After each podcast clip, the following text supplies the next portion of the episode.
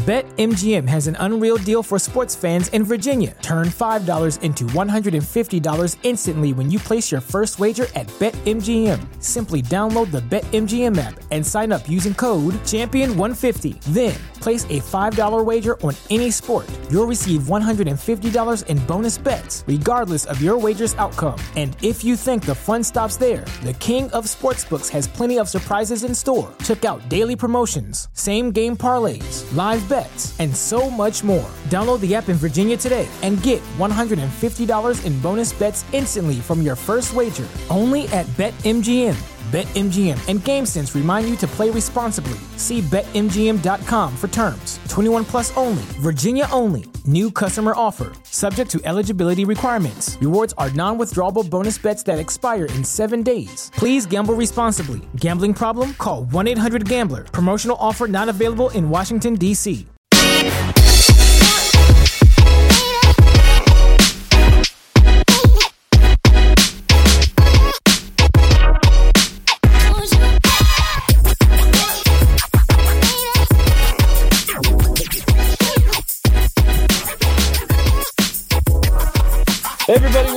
to another episode of the Sixer Sense podcast. I'm your host Lucas with Jonathan, and our old friend Chris is back because I guess he he has some things that he wants to say.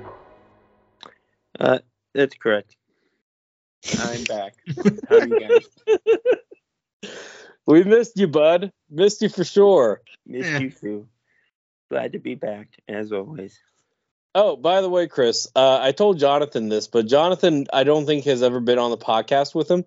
You remember Daryl, right? Our friend Daryl, Daryl Reynolds, friend of the podcast. Absolutely. Shout out to Daryl. He got to be on Showtime as Robert Parish. Nice. Yeah, yeah, pretty cool. Uh, not Showtime, Winning Time, the HBO show. Yeah, yeah, yeah.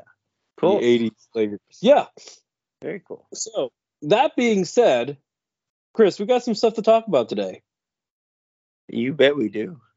Let's uh, before we get into tonight's game, we are recording on Wednesday night after the Six, uh, Sixers lose to the Celtics. But first, we got to talk about the uh, the first part of this back to back. Uh oh, hang on, I have the wrong game. Give me one second here. I linked the wrong game in our agenda. I have the Sixers when they won against the Pacers, not lost. Here we go. The Sixers lost against the Pacers last night, guys, and somewhat of a surprising twist. I mean, look, the Pacers are a good team, and I get it. Uh, the Sixers were without Kelly Oubre and Nicolas Batum, though, so that certainly did not help. I do, and Tyrese Halliburton came out swinging because he must have heard our podcast on Sunday when I proclaimed Tyrese Maxey the best point guard in the East, and he took exception to that. He can uh, Ty, uh, Tyrese Halliburton had 33 points, 15 assists, seven rebounds, no turnovers. Uh, let's start with the good. Chris, what do you think wa- was the good in this game? Um, well, Tyrese Halliburton is really good. Um, as far as the Sixers go, you know, I'm not like really gonna begrudge them this loss. I'm not panicking. Obviously, two straight losses, never ideal, but like Indiana is a very good team, and that offense is really difficult to keep up with. You know, obviously, it wasn't Maxey's best night this season. You're missing two pretty key guys on the wing, probably your two best wing players. Um, you know, it's Hold up, it's up, pretty hold up. understandable. Hold up, are you saying Nicolas Batum is better than Tobias Harris? Oh, okay, fine. You're The hate that best Chris wing has toward Tobias Harris Yeah, is I, insane. brain fart, brain fart. Second and third best wing players. Okay, But- okay, okay, okay. That's Um, understandable. I agree there. yeah, obviously, you know, Joel had 39, 12, and 6 with three steals. It, you know, he, he's still very good. Does a lot of good stuff. Um, the obvious standout there, Melton, with, with 30 points as well. Those are kind of the obvious like things that you got to go to from my perspective. What about you, Jonathan? Anything else? Yeah, I mean, well, Melton, first off, last night and tonight, even offensive game is improved. I mean, we were saying the other night we don't necessarily need him on offense, and he's been pretty leaving a lot to be desired, but not the past two nights. So good for him. Eight of 13, four of six from three. I mean, I just think all in all, I, Robert Covington obviously didn't shoot too much, only had two points, but outside of that, the starters were hitting on all cylinders. They were playing really well together. So obviously that's going to lead to a future conversation about the bench, but I thought the starters played real well. Yeah, that's that's fair. Um, look, we could. I'll cover Maxey more when we talk about the bad. I do want to state though that uh, Tobias Harris, you know, didn't hit the one three pointer that he attempted. Kind of wished he shot a little bit more from three. But seven of eleven, this is arguably Tobias's most efficient year ever. And I love the Tobias post ups out of like timeouts and stuff. I love when he takes advantage of smaller defenders. He's doing a really good job of it. And that's look, Tobias is looking good. Third best player on a good team is uh, his best role, in my opinion. So, and that's that's what he gets to be this season. So that's nice. Um, Chris, what was the bad in this game? Um, I mean, I have some objections to Marcus Morris playing more than Covington and Springer. I, I agree. Guys like that. Um, obviously Springer was DNP in this game. I I'm like a little bit surprised that KJ Martin just hasn't been part of really hasn't even gotten a shot. I he's the guy I was pretty intrigued about. I think Covington and Batum are obviously like the two the obvious rotation guys from that trade, but I would have thought we would have seen more of KJ Martin by now, just to see maybe what the Sixers have in him. He's a guy who has flashed some some interesting stuff in the past. Um, I, I think Morris is more or less over the hill, so to speak, at this point. Uh, so uh, yeah, I, I, definitely agree there. Um, yeah, I, I I don't love that he's getting those minutes, but um, yeah, you know, the bench in general, like you said, is leaving a little bit to be desired. Obviously, with the the caveat that they're missing two players who are pretty important. Yeah, I mean, they went three of eight, like, and they had substantial minutes. Four players played above ten minutes, three played above eighteen. So, yeah, no offensive presence from the bench at all. Robert Covington, obviously, as I said before, was the st- struggled kind of uh, among the starters. So kind of missing Oubre and Batum. Um, but yeah, the bench just needs to be better. And I, have said this. I said this on the last podcast, and I know that Embiid even came out and, and said uh, when they won against the Pacers, like, oh, it's not that we're not pe- playing defense. Like they're a fast playing team. They shoot a lot, and I don't know. I just kind of disagree. I don't think you should be letting up 126 and 132 back to back, regardless of if the opponent is the highest scoring team in the league. I think you got to play your game a little bit more. Well, I'll just say this: we we poo poo on Tyrese Maxey for being inefficient shooting. He did have four turnovers. By the way, that's the most turnovers he's had this season, which for a point guard is not like a terrible game, in my opinion, especially for one as high usage as him. Uh, Chris, I'll go a step further. Uh, not only is Marcus Morris over the hill, I think offensively, Robert Covington is probably over the hill. He does not have the touch anymore. No. What makes well, him broke? Uh, just he he hasn't been efficient shooting the ball. Yeah, you know, it's kind of always been the case with Broco and with most shooters. They kind of go hot and cold every now and then, but but he's been cold all season long. He has. I, I mean, the defense is still there. I think you just got to write it out. I think the shots are going to fall eventually, and, and the defense is still at a level where you can't. You know, you don't want to bench the guy. He's still a pretty important part of the bench. I mean, Chris, he's for the season, he's like between like he's averaging around 24% from the three point line this year. Like it's just, it's just not pretty, man. I mean, it's a big drop off from last year. Last year he shot 39. So it's also the 11th game of the season. I know, I know. There's still times, but yeah, no. Marcus Morris is just trade fodder in my in my opinion now, and I agree with about KJ Martin. I would like to see more of the young guys. Uh, like you said, he has shown flashes, but also we have to remember that, like Doc Rivers, uh, Nick Nurse does not love using young guys off the bench. We saw that in Toronto. Um, so it's just something that we got to keep an eye on, I guess. Uh, see if that becomes yeah. a trend or if it's just a uh, you know non norm. Uh, yeah, look, I mean, it's hard to win when to uh, Obi Toppin is scoring in the 20s against you. So, yeah, uh, Jonathan, how about we go to tonight's game? Yeah, take it on over to the Sixers Celtics tonight. Obviously a huge game at home. The high expectations. Jaylen Brown was ruled out pretty close to the game. They didn't have Chris Kristaps either. So Boston down two starters and disappointing loss 117 107 by the Sixers. Injury report we were out Kelly Oubre and Nicolas Batum again.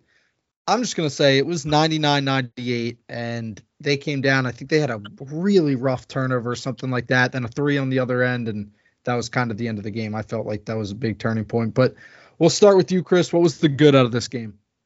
Um, Jaden Springer led the bench in minutes, which is cool.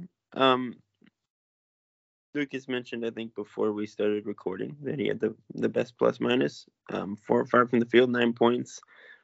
Obviously, you're not counting on him for offense, but when he can give you anything at all, that's that's a pretty big plus on top of his defense. Um, I continue to believe that Springer is very much like a legitimate, very incredible mm-hmm. high level defensive player, and he should probably be playing more than he generally is. So I think this is a step in the right direction. Obviously, once Batum is back, once Oubre is back, he's not going to be getting 20 minutes a night anymore. But I think him playing more than House, more than Morris, you know, Furkan kind of be pushed to the edge. I think that's a pretty positive development from my eyes. Yeah, I, I, agree. I think that he should be getting minutes over guys like House and Morris.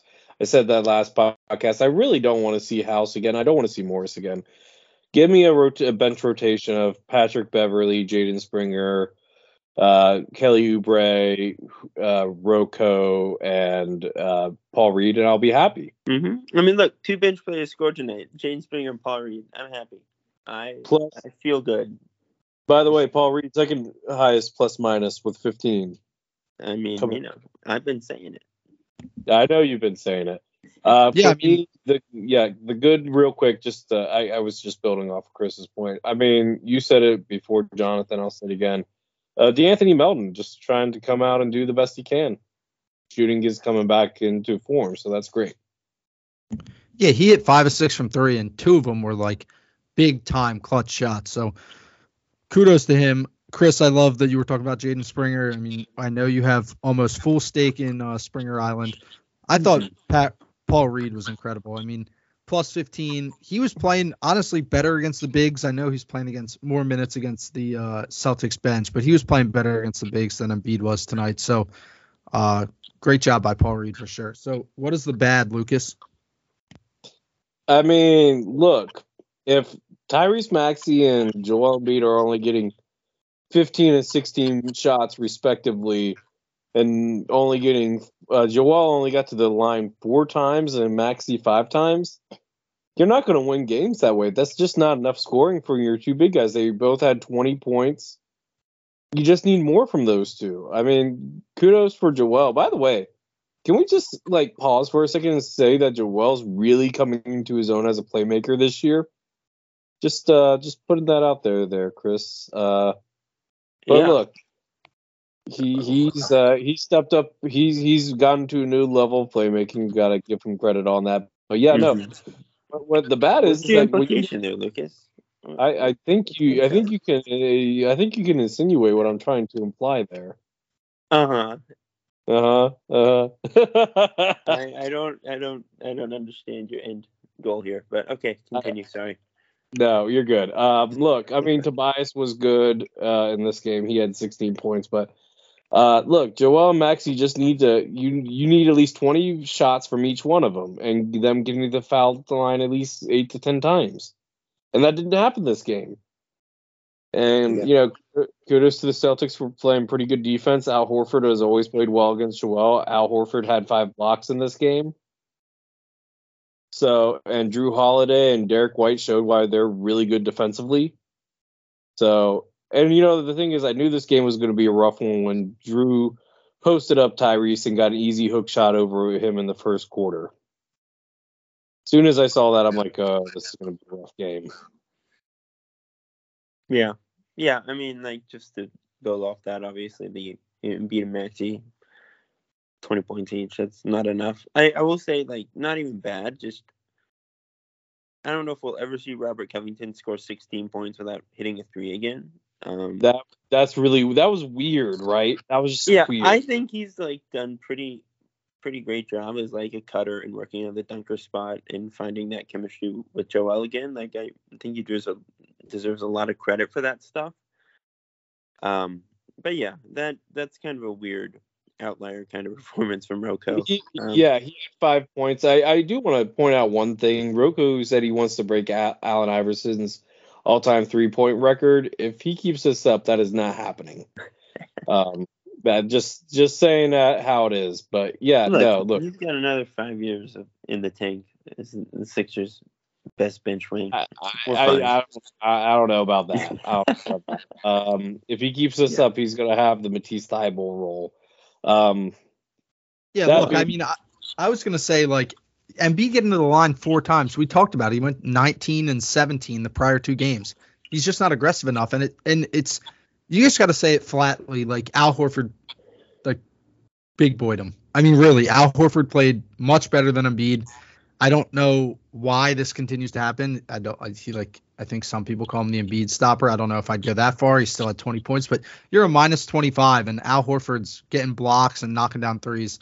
Not a good look. Um, but Chris, let me get your player of the game. Go for it. Oh, player of the game. Oh, I see. You're asking me. Um, hmm. Uh, I'll, I'll, you know, I'll give it to Springer. I got him. I think he's really going to be the dude off the bench here at some point eventually. Like I, I think that's the direction we're trending. Um, one, you know, once Batum comes back, that maybe complicates the conversation a bit. But I, I think Springer He has should be starting. I think Doom should be starting. Kelly should be the six man off the bench. sure. Um, Lucas, who you got? In this game, this is hard. Uh, I- I'll join Chris on Springer Island this time. Sure, why that's not? right. All right, I'm going to take Paul Reed just because I think that we did not Uh, play yeah. well in the post, and uh, Paul Reed did. So kind of the outlier, and we needed that. Okay, we go. fair. Perfect. No, no. All right, guys. Yeah, no, that's fair. All right, so we're gonna talk about some former Sixers now, and their fall from grace. We're gonna start here with Harden. Let's go. So, uh, this is we are recording the Clippers. I believe are playing tonight, but we are going with the results as they are currently. Are the Clippers playing tonight? Actually, that's a good question. No, I don't think If they are, if they are, just add a loss. No, no, no, no. They're not playing tonight. But they have been 0 and 5 since you know James Harden has joined them. Uh, has started for them. Let me ask you this, Chris. Can the Clippers salvage this? And if so, how? Uh, of course they can still salvage this, guys. It's been five games. I I think some of the reactions have gone a bit far. They did very nearly beat Denver on the road last night. Um, But you know, also, credit. the you know injury riddled, suspended Memphis Grizzlies. I understand. That's also and called a loss. I understand. I I don't want to give James too much credit, but he is. He didn't play at all in preseason or training camp. I know that's his fault. I'm not saying it's not self-inflicted to a certain extent, but it was always going to take him some time to build up rhythm. Anytime you put four guys like Harden, PG, Kawhi, and Russ in the same lineup, it's going to take time for those dynamics to develop.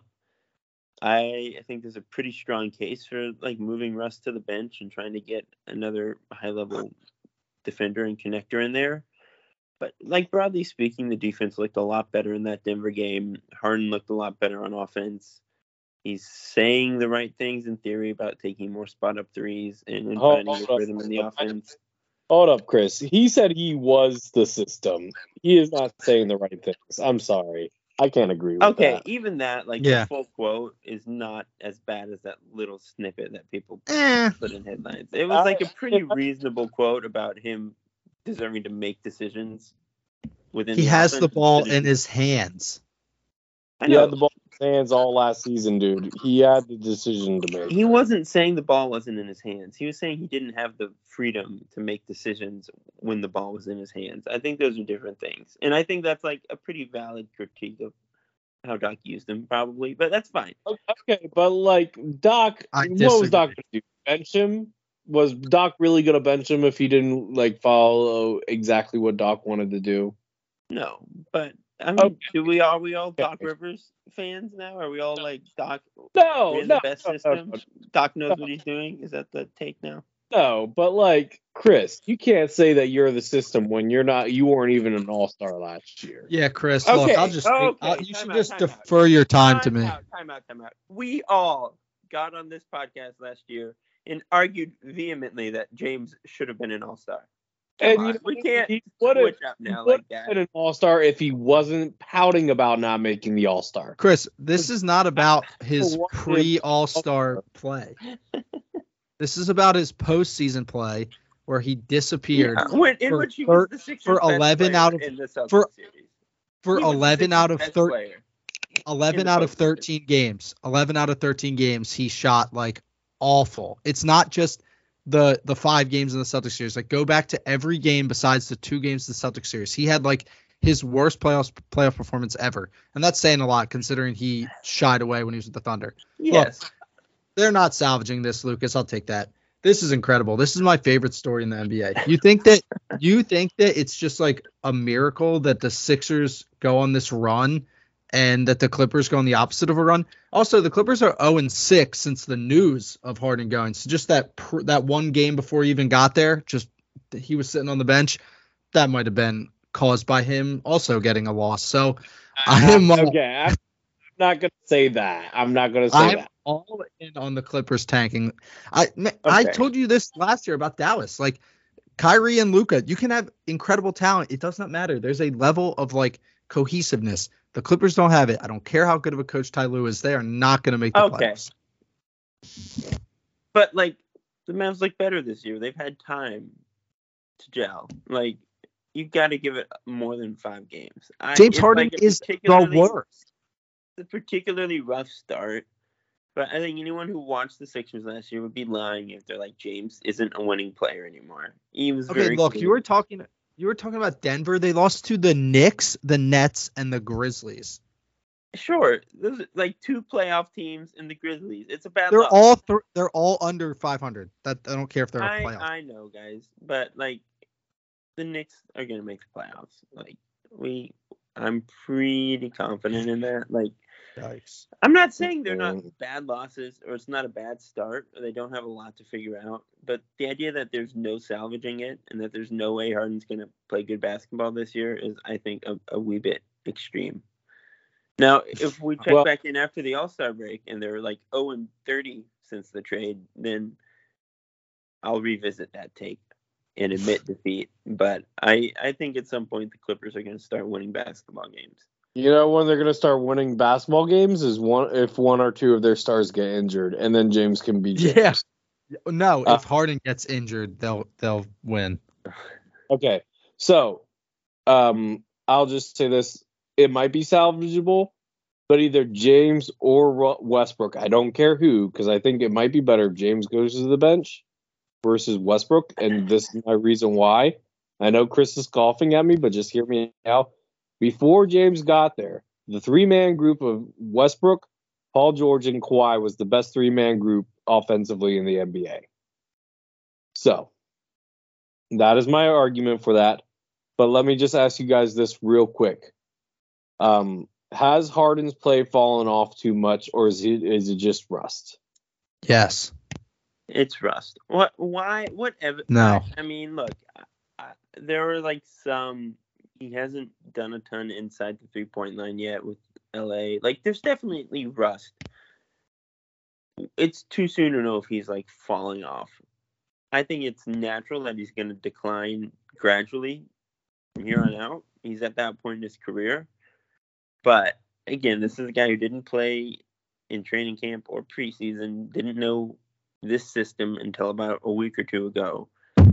It's going to take him some time. I, I think he's clearly trying to figure it out. He did something similar in Philly. Obviously, he was a lot more effective out of the gates, but where he deferred a lot more than usual because he was trying to not step on toes and trying to fit in. That's been his approach to these these situations. It was his approach in Brooklyn early on too. Like this just is what it is. I I think he'll be fine. He looked pretty good in the Denver game.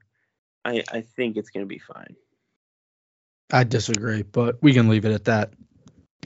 Uh, I, I don't know. Not enough much of a sample size. But uh, you know, we talked about you know the Clippers losing to the Nets, and that brings us to our next player because Ben Simmons wasn't playing for the Nets in that game. Yes. Uh, he is he is uh, right. he has, he's been diagnosed with a pinched nerve in his lower back.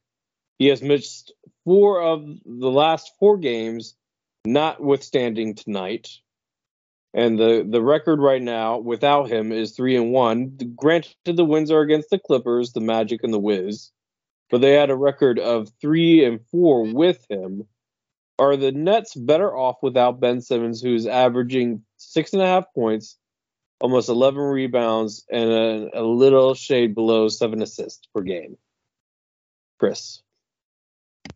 Um, I mean, I think it's particularly interesting just because the fit is a little bit weird with him and Claxton. Claxton obviously wasn't there early in the season because he was hurt, so they haven't really overlapped yet. Um, like fit wise, I, I think you can make the case or that he should be coming off the bench at this point, just because of how their skill sets.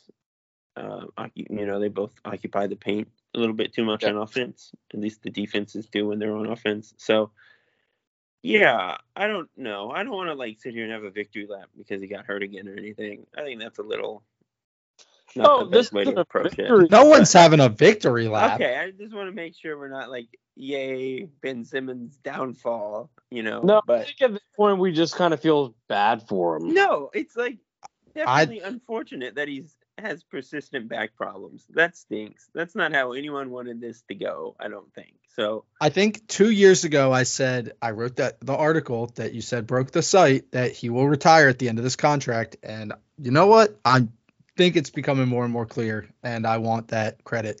Yes, the Nets are absolutely better off without him. This is not a. I'm not trying to make him feel bad. I'm not trying to like be happy that he's hurt. We do not want players to get hurt. They are better without him. That's just a fact. And you know what? Every team is better without Ben Simmons. Every team's better without James Harden. Pretty simple. Oh, okay.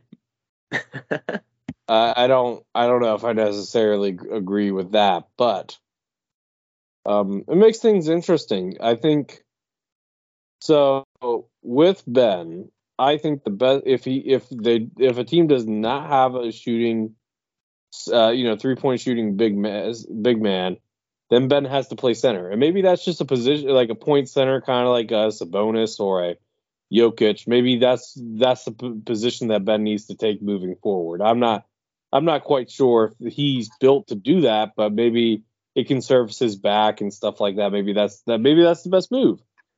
I don't know. What do you What do you Hmm. guys think?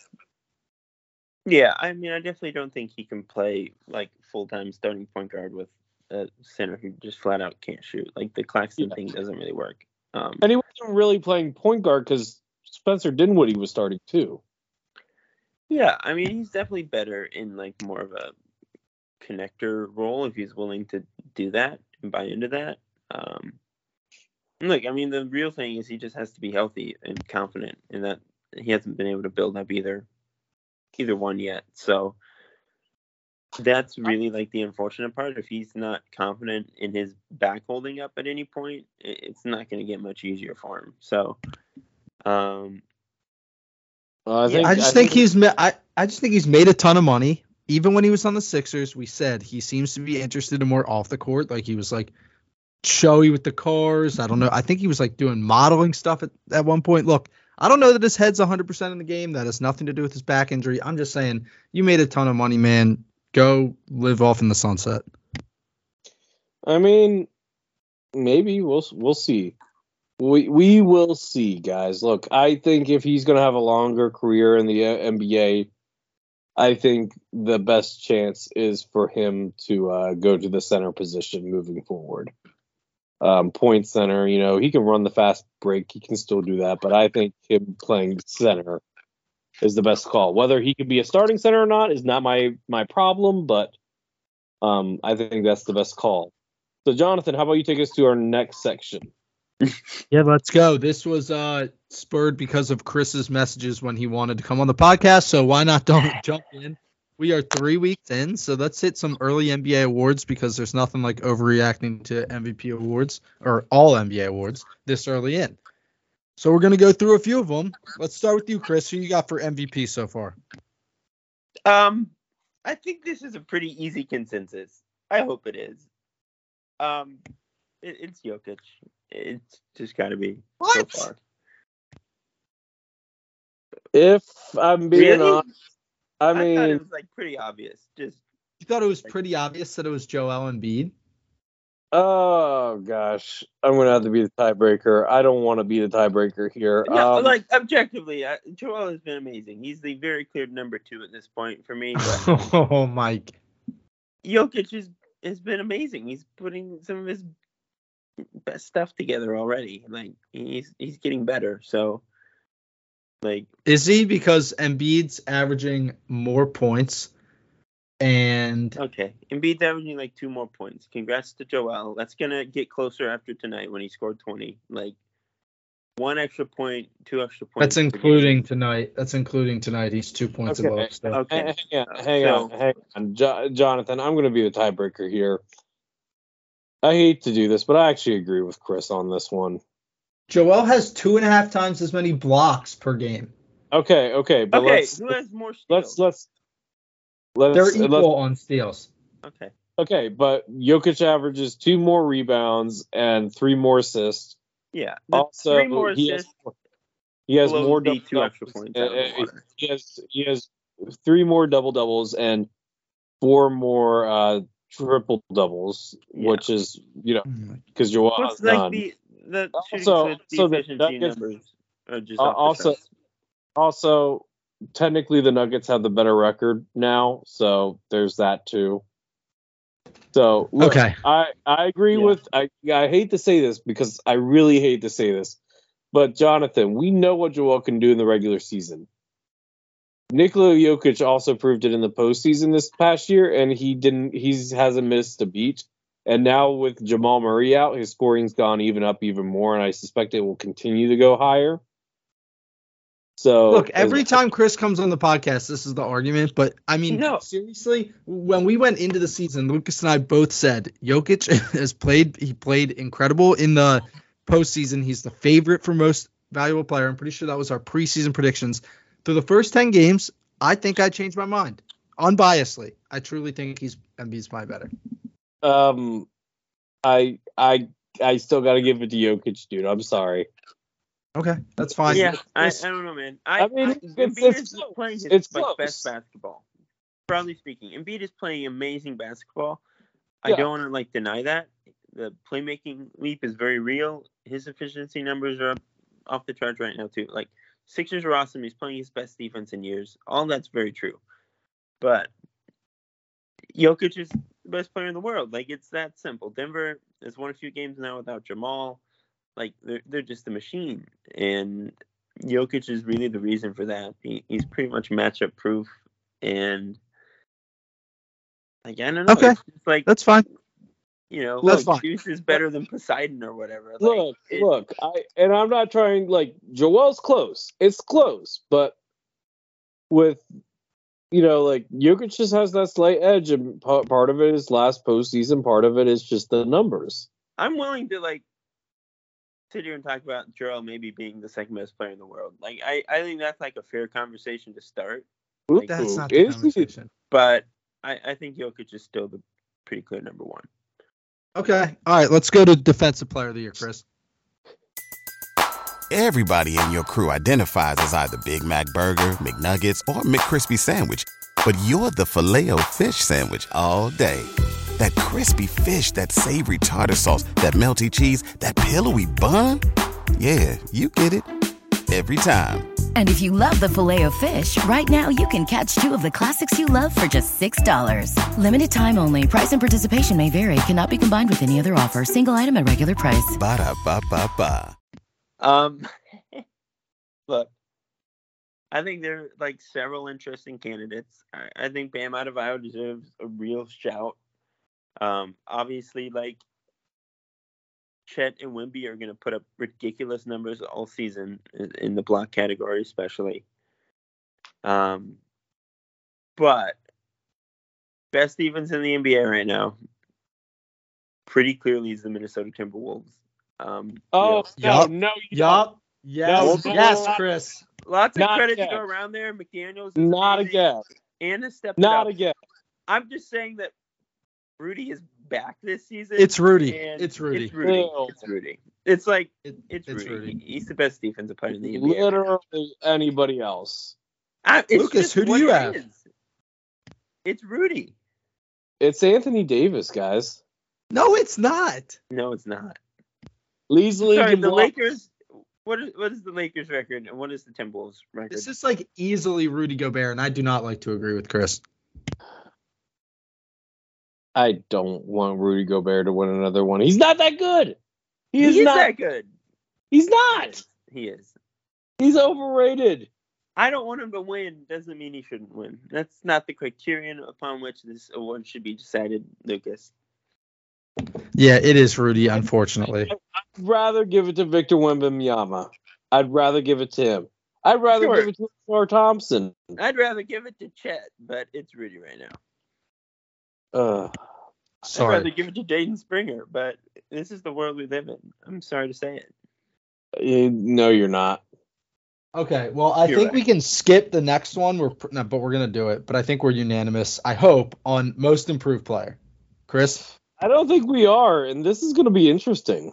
this is insane because if we're not like whoever's not on the same page, the betting markets are like negative value for one player. Okay.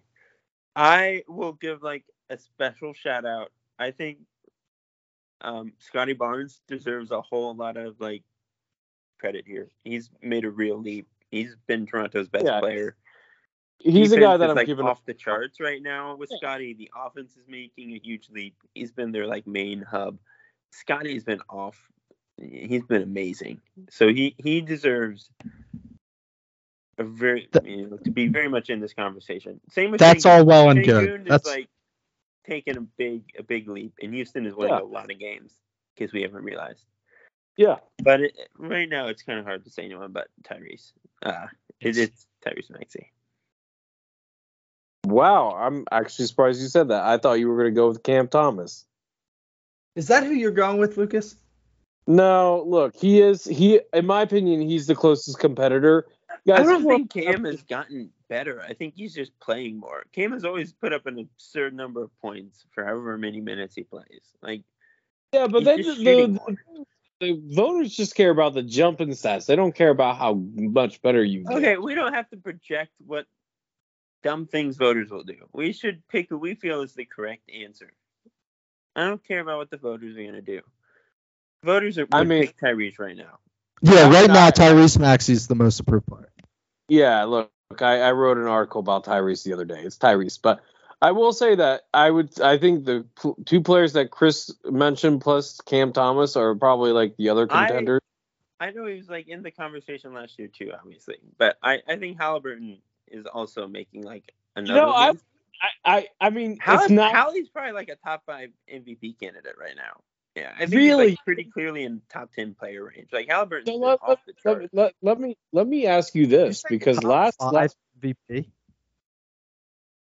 Halliburton? Yeah. Yeah.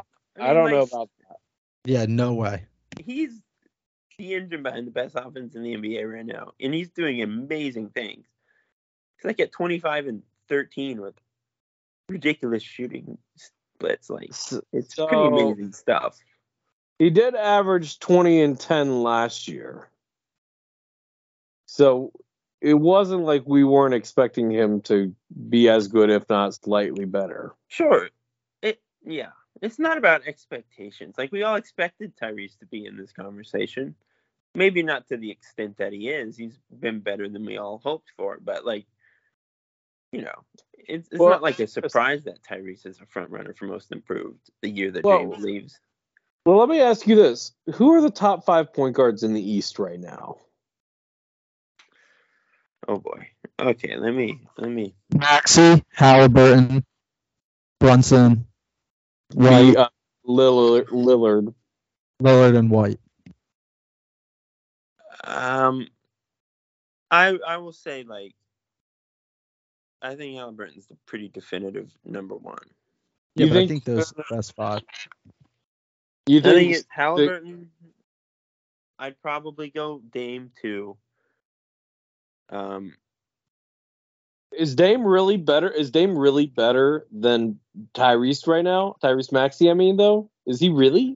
Look at these Ah. numbers. I mean, he snapped. He snapped tonight. I think you it's Tyrese, Dame, and Maxey. I'm willing to like start the argument. I think it's a little early to to, like push Dame out, but I'm willing to have the conversation, especially if the season keeps going like it's going. Um, and, you know, like Trey, Brunson, Garland. Derrick White just torched us. yeah. I- I Derrick mean, White. Okay, is he really the point guard, is- or is Jrue Holiday the point guard? Yeah, I don't think White's. I wouldn't put White ahead of any of those guys I just mentioned, but White is very good. He's really good. I, I think he's a two guard. I don't think he's a shooting guard. I mean, I don't think he's point guard. I don't think he's Jrue Holiday's always played point guard. White really hasn't. And Jrue usually is the one that gets them to their sets. So I'm I, I still gotta put Jrue. I don't know if I'm ready to put I I know Dame struggled and but he's also like in his mid thirties. So maybe Yeah, he also had like 37 and 13 tonight. It's not like he's been all bad. He, he's still doing some Dame Lillard stuff. So All right, well, let's get to the one I I'm really know. I excited gotta- for. maybe Rookie of the, rookie of the year. Yeah. I think we all have different people on here, so I'm really interested to see this. This is going to be the best one. Chris, let's go with you first. I I, who's gonna say? I mean, I I think it's pretty obvious right now. Like, as I don't know if it's going to be obvious four months from now. There's a lot of season left, but like as far as who has the award, ten games into the season, I think it's Chet Holmgren, pretty definitively. I knew you were gonna say it. I knew you were gonna say it. Lucas, I'm- let me go. I'm let me ready. go before you, real quick. I agree. It's Chet Holmgren. Wow. Wow. I actually have a dark horse. I Chris actually and really I like are Chris and I are on the same page here. But yes, Lucas, I'm interested in yours. so it's not Chet and it's not Victor. I Okay. got it. It's a You're It's wrong. Ausar Thompson. It's Ausar Thompson. I love Ausar Thompson. That's ridiculous. I'm sorry. I love Look- Ausar. He's amazing. He's gonna be a stud. But Look, the guy's averaging 10, uh, 10 rebounds at six six as a rookie. I That's know. Wade. Like, come on, guys. Like, look, and he's already elite defensively and offensively. Like, he's elite defensively, not just good. He's Okay, elite okay, okay. But defensive. and Chet is also elite defensively, and he's way ahead on offense. Look, Okay. I think Ausar Thompson easily first team All Rookie, easy. But no, he is not better than I, Chet. Chet I- is the more valuable defender, as great as Ausar has been, and he's like been one of the most efficient. Like I, I will say offensive this: complimentary Ausar's, guys. are, Ausar's already the Pistons' second best player. I, I don't know. You mean the worst the team in the East? offense is still kind of rough at spots. I, I think you're like underrating Jalen Duren a little bit. Um, Jalen obviously, Cade has also been like pretty bad in a certain sense this year. I think part of that's just situational. Like he doesn't have enough shooting around him. But I Yeah. just Ausar is awesome. I have no problem like giving Ausar his flowers. He's very clearly third place on the ladder, but um, as like rough as Wimby has been around the edges at times this year, he's still doing some amazing things, and he's still impacting, winning at a very high level for a team that hasn't won so much lately. But he's very clearly. Wait, I can I ask? Can I ask you guys? So obviously Chet and Wemby faced off last night. I did not know this, but a lot of people were saying that there's like kind of low key bad blood between them from when they played Yeah. against each other in like national competition when they were 15, 16. Is that a legit thing or is that just a hype that, machine? that, that, that, that ESPN. I've heard people on ESPN confirm that. Yeah. That's not just like to hype it up though. That's no, like they both have like that little nasty. Uh, you know. Yeah, I mean- their ga- Chet's like Chet gets after it. Chet Chet really has that kind of mean streak. So I I I buy it. I and, it's great. Like obviously those two guys are gonna hopefully be like involved in some pretty high stakes matchups for the next decade. Um, Do you honestly think those two are really the next like big man rivalry here? Yeah, I mean, as long as they're healthy, I mean, like just on the surface, they're both ridiculously like skinny and long, and they're also like both gonna be really freaking good. So yeah, I don't see why not. I don't know if it'll be like they're on the Jokic and Embiid level. We like I don't know if they're gonna reach that level. I I mean, Wimby probably has a better shot than Chet, but um, I definitely think it's a potential rivalry, especially if like th- those teams have the chance to get pretty good pretty quickly here in the next few years. OKC's already really good. The Spurs have the chance to get good quickly with Wimby as he takes off, so I wouldn't be surprised by it. All right, let's take this to the last one. Let me Okay. get coach of the, coach of the year debate. This I'm sure we might have some different different uh picks. So Chris, you go first.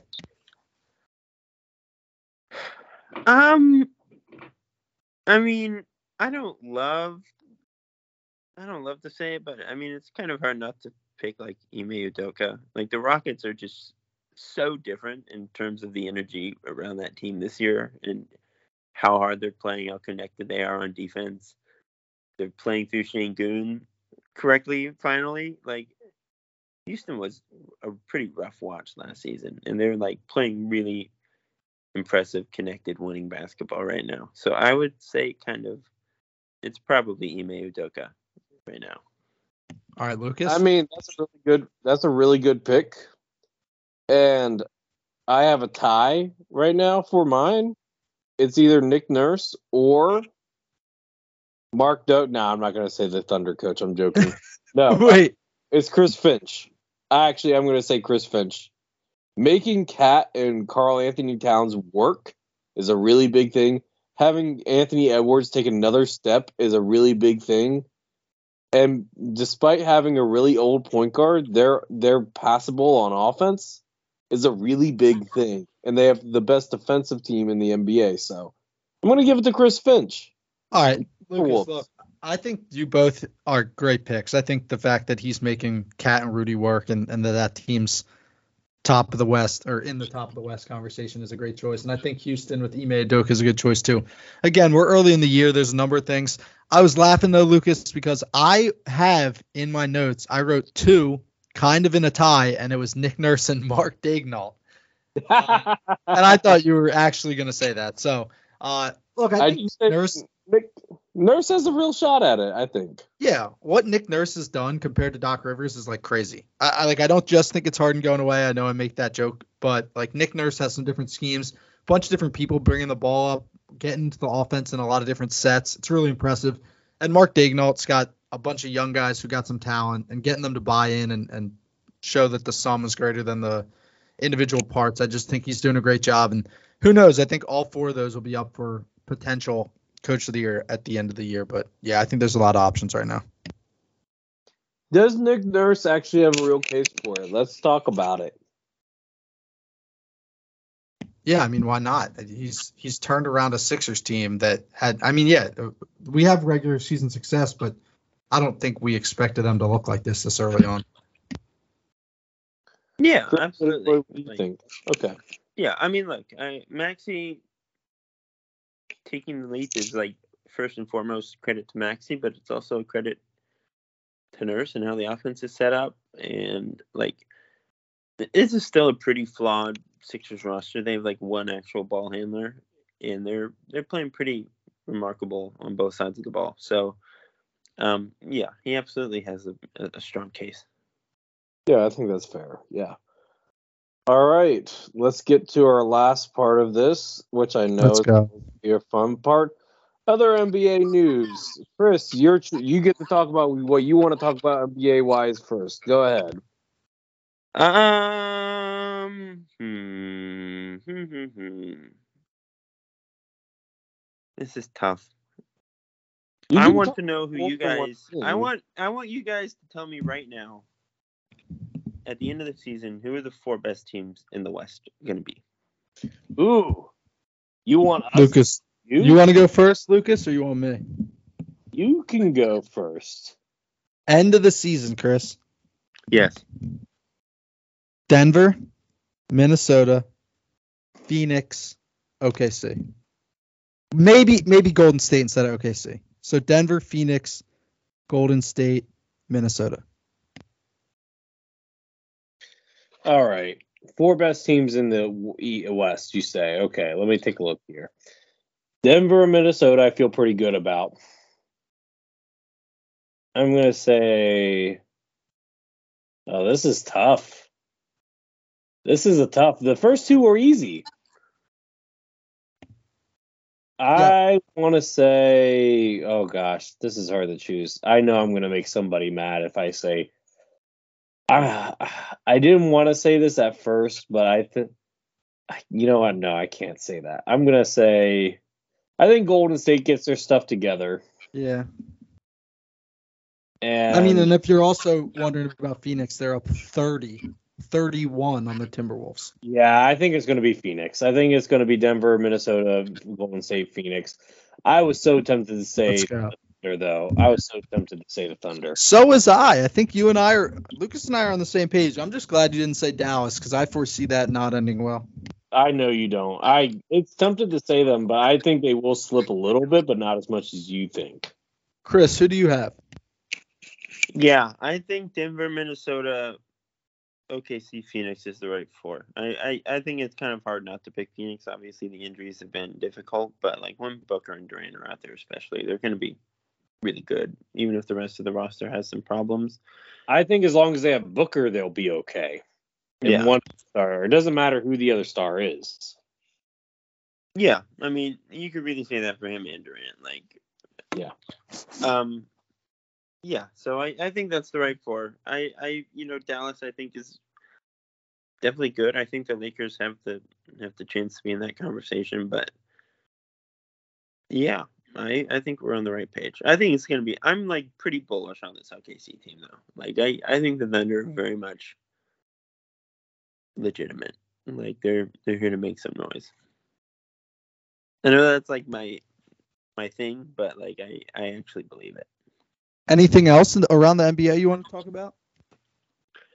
Um, I mean, we could go on and on. Um, I mean, I I feel I feel pretty vindicated on a lot of fronts this year. Um, I was putting together my my top 100 earlier today, just so I know where I'm at, and like, it's pretty interesting how the league is is playing out this year. There's a lot of like shifting going on in terms of the power dynamics, but yeah, I mean, look, we can talk about my guy Alperen Şengün some more if you want. He's like Yeah, yeah. Legitimately, Look, he's like legitimately one of the most fun players to watch. Right you know the crazy thing is his uh, breakout almost didn't happen. Remember that the the Rockets were trying to target hard at Brook Lopez. You know you couldn't play those two together if Brook came here, went to Houston. Mm-mm. So in a Yeah, way, no, they should be grateful that they never got Brook Lopez. yeah, absolutely. I always thought that was kind of the wrong way to go about things. I think in general, like with Houston, I wasn't a huge fan of those moves in the moment. And like again, we were only nine, ten games into the season. There's so much time left for it to like kind of fizz out. We've seen a lot of teams start fast and then end up in the lottery conversation. Like Utah last season is a great example of that. But um like Alpie's the best player on that team. Like he's Yeah. really making the leap. And you know, VanVleet, you can you know, there's probably some deservedly mixed feelings on that guy, but he's doing Yeah. his thing. Um, Dillon Brooks is like backing up the talk in the contract. He, he's one of the best perimeter defenders in the NBA, and it's kind of hard to like deny that. You know, they needed a guy like that. They needed a vet to really come in and kind of change the chemistry of that that locker room, and I think he's done that. So I think Dillon Brooks deserves a ton of credit. I think Houston in general, they probably aren't going to be like the four seed when the season ends, but I I think they're really finally moving in the right direction. They could be a playing team. Yeah. They could. I, if they don't, they'll be right at the 11th spot. I think so. We'll see. Um, I do want to say one thing regarding the Rockets. Um, well, regarding Sengun, I think it's fair to say he's a top 10 center right now in the NBA, but I don't know if I would put him top five yet. Let me see what I put down today. I'll, I'll let you know for sure. Well, okay, let's just talk about the guys that should be ahead of him. All right, let's just talk about it for a second. You have Joel, Jokic, no particular order, uh, Sabonis, Bam, and because you love Rudy so much, we'll put Rudy ahead of him, right? So that's five guys, right? Yeah. Okay, so he's not a top five center yet, but can Yeah. he get there? Probably. Yeah. I think I have. Yeah, I I have those five, and then I think I have Chet and and Kristaps like one spot ahead of him. You have Chet already? At, well, you know what? Look, okay. So yeah, I- I do. You guys, so when you guys were looking at when we were talking about rookie of the year, I was looking up the stats for Chet and uh, Wemby. Wemby has the better counting stats, but Chet is a lot more efficient. So I understand why you guys went that way. Yeah, Uh, I mean, look, Wimby's great. He's also averaging like twice as many turnovers as assists, and his percentages are pretty low. So I think Wimby will figure it out. I wouldn't be surprised if Wimby wins, like by season's end, if he gets to that level. But I think through ten games, Chet has been the more consistent player. I mean, Chet Chet is a is a redshirt rookie, so I mean that that's yeah, it helps. help. Um, I guess it's my turn next, right? So, what I want, I've already talked about Sheer Thompson. I'm not gonna pound that point. Like I said, I really like him. He's gonna be a stud. He just has to figure out how to shoot the ball. Look, we talked about Minnesota. Uh, by the way, uh, we are recording after the fact that Draymond Green got suspended five games. Honestly, I thought it should have been ten. Like if it was David Stern, it would have been ten. Like clearly, it was just way over the top for Draymond. It's not okay. Somebody five is fine, but ten would have been more sufficient in my opinion. Besides that, uh, kudos to the Sacramento Kings getting back into the playoff hunt. They've won three straight games. Besides that, I've already talked about how Ben Simmons a little bit. Miami's won six straight games. Miami's back into the the fold. Jaime Jaquez, sneaky first team all rookie player. Just gonna say that he's he he might be a easy steal for the the Heat here. And just want to note real actually no, I'm pretty sure Jonathan's going to talk about the Zach LaVine stuff. I'll leave that alone. Right, Jonathan? You're going to talk about yeah, that? yeah, there we go. I got a few things to talk about. So first off, I just want to talk about the streaks going on. So the Heat on a six-game win streak is is very impressive. They were one and four, now they're seven and four, up into the four spot. The Detroit Pistons falling the other way. A nine-game losing streak is pretty tough to deal with. Uh, the Timberwolves are on a seven-game win streak, but that's about to end. Uh, Houston six-game win streak, and then San Antonio and the Clippers, as we have mentioned, a six-game losing streak. But yeah, so quick in the East, the Zach LaVine thing blows my mind that it's happening this early. I mean, everyone knew it was going to happen, but Well, they're they're 12 not game. they're not going to trade him this early. They're just having the talks. Most teams can't do that trade until mid December or January. No, I know, but the fact that it's like mutual, they were like both parties are cool with it this early on is is kind of crazy to me. I mean, they are four and eight. We've talked about them forever. They're just like who knows what their direction is. So I'm kind of shocked by that, but it does seem like Zach LaVine will be moved on this year. Who knows where he's going to go? A bunch of contenders will be in the mix.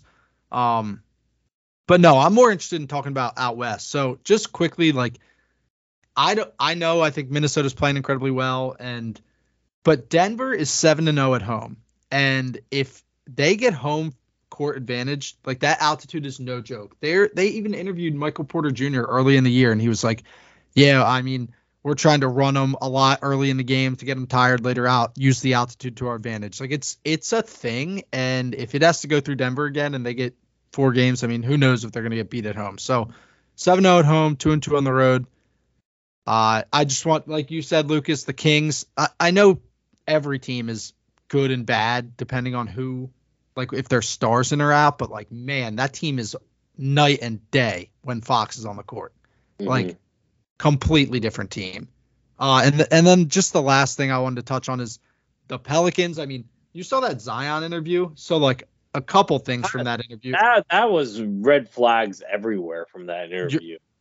Yeah, I mean, first up, he Yeah. sounded like he had just run 10 miles. He was out of breath holding a microphone. So I truly hope he came straight from practice. I'm not trying to make fun of him for being big.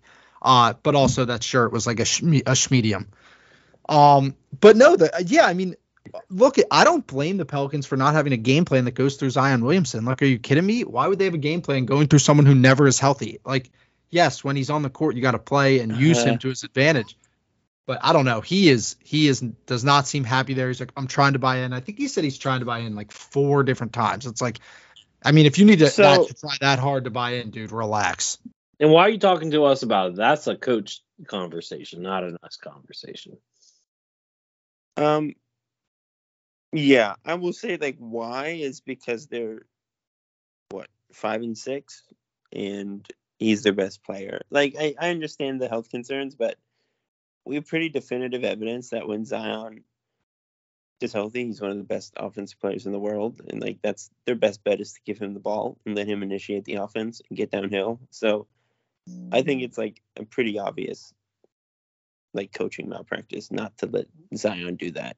He needs to be playing point guard essentially. Um, and then you adjust. Like every coach adjusts. If he gets hurt, if your star gets hurt, if Joel gets hurt, the Sixers aren't going to play not through Joel just in case he gets hurt. You know what I mean? Like that's just not Oh, but that's the way to do it. Like we we It's were not. not, Zion playing- is we clearly were- far and away the best player on that team. Their best chance at winning is with him having the ball in his hands. That's like yeah, but that's wildly different. Embiid is actually like yes, if you like, I don't think the Sixers plan to game plan through Joel Embiid like his the third year in the league, his first year was playing like he was in and out of the lineup. He played like 32 games. So no, I, I think that I think they're at different points in their career. Now you absolutely play through Embiid. He's the best player on your team, and he's shown he's consistent. Zion has not shown that. Zion has been consistently very good when he's on the court. He hasn't been consistent. When he's on the healthy, court, but like Yeah. consistent on the floor. I think it's fair to say he has been pretty consistently elite. Like Uh, yeah, I mean, when he's on the floor, I, I've said if their whole team's healthy, that that's a top three team in the East in the West potentially. But I, I just also don't think that you can count on him, and I think that's like Embiid early on, and I think that we got to see it more often in order to want to play like that. yeah, and like obviously they aren't healthy. Murphy's still out. CJ's out for a while, but like that is not a team that should be five and six. I, I think the West is kind of a bloodbath this year. So there's some leeway as far as how you perceive them, but the Pelicans should be doing better than they are. And I, I think it's like directly correlated to them misusing Zion.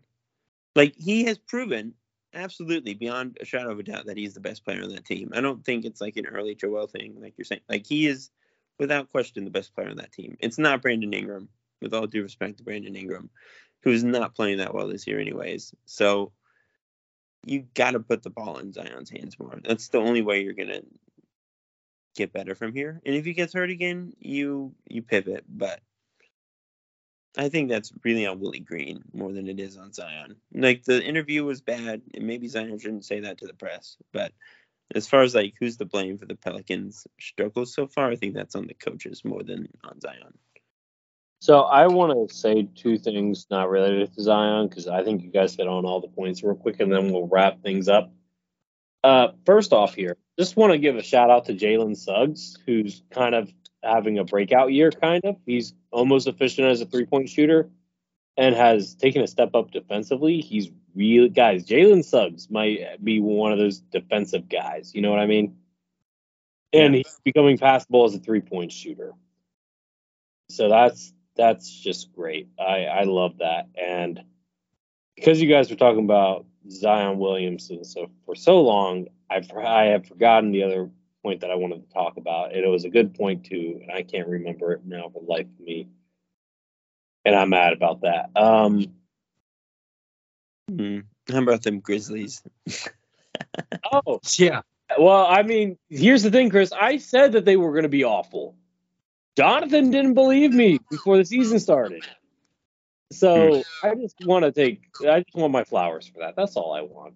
You can have them, Lucas. darn right I can have them. Um, that being said, Yeah, Chris, why don't why don't you play us out? yeah.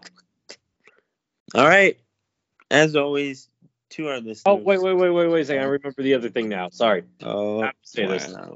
Wow. sorry, sorry, sorry, Chris. Sorry. I, I hate This to- is twice in a row where Chris has to redo his outro. No, let me just say this. How do you guys feel about trading for Kyle Kuzma? Uh, lukewarm. Gave them a the other team a power play the other night when he ran over to try and uh try and get the coach to review the play and he just left the court and the other team had a five on four. I, I, I didn't see. Yeah. I'm okay with not touching the Wizards for now. I think the Wizards have some pieces, but I'm okay with not touching the Kuzma Poole duo, especially. You mean you mean the jacuzzi? Yeah, I'm not feeling the jacuzzi at the moment. I think Kuzma's been mostly pretty good. It's really the the Ja part of that that's really been Yeah, Jordan Poole's been awesome. Uh, been pretty rough, but Yeah. yeah. No, I was just I, I thought I I think I had heard somewhere that the Sixers were considering Kuz, which I would be considering Kuzma too. Anyway, Yeah. I'd be more interested in Kuzma, I think, than Zach LaVine for this specific team. I'm really out on the LaVine stuff. yeah. I I, I'm I rather that. DeMar DeRozan than Zach LaVine, if I'm being honest. I like the idea of getting another ball handler. They really need it, but it needs to be someone who can play defense. Zach's like a, one of really bad defenders. You, you you mean like Alex Caruso? Yeah, I mean, like maybe more of a ball handler than Caruso, but I would love Caruso. They- They should get Caruso if they can. He's amazing. Yeah. All right, now you can do the outro. Sorry, it was the Kyle Kuzma. I'm That's good. fair. You know. Um. Okay. As always, to all our listeners, thank you for tuning in to another episode of the Sixer Sense podcast. If you can, please like, subscribe, and follow along. We are on Apple Podcasts, Spotify, Google Play, and Audible. Or you can listen at our website, thesixersense.com. And until next time, peace out, everyone. Go Sixers, and we'll talk to you soon.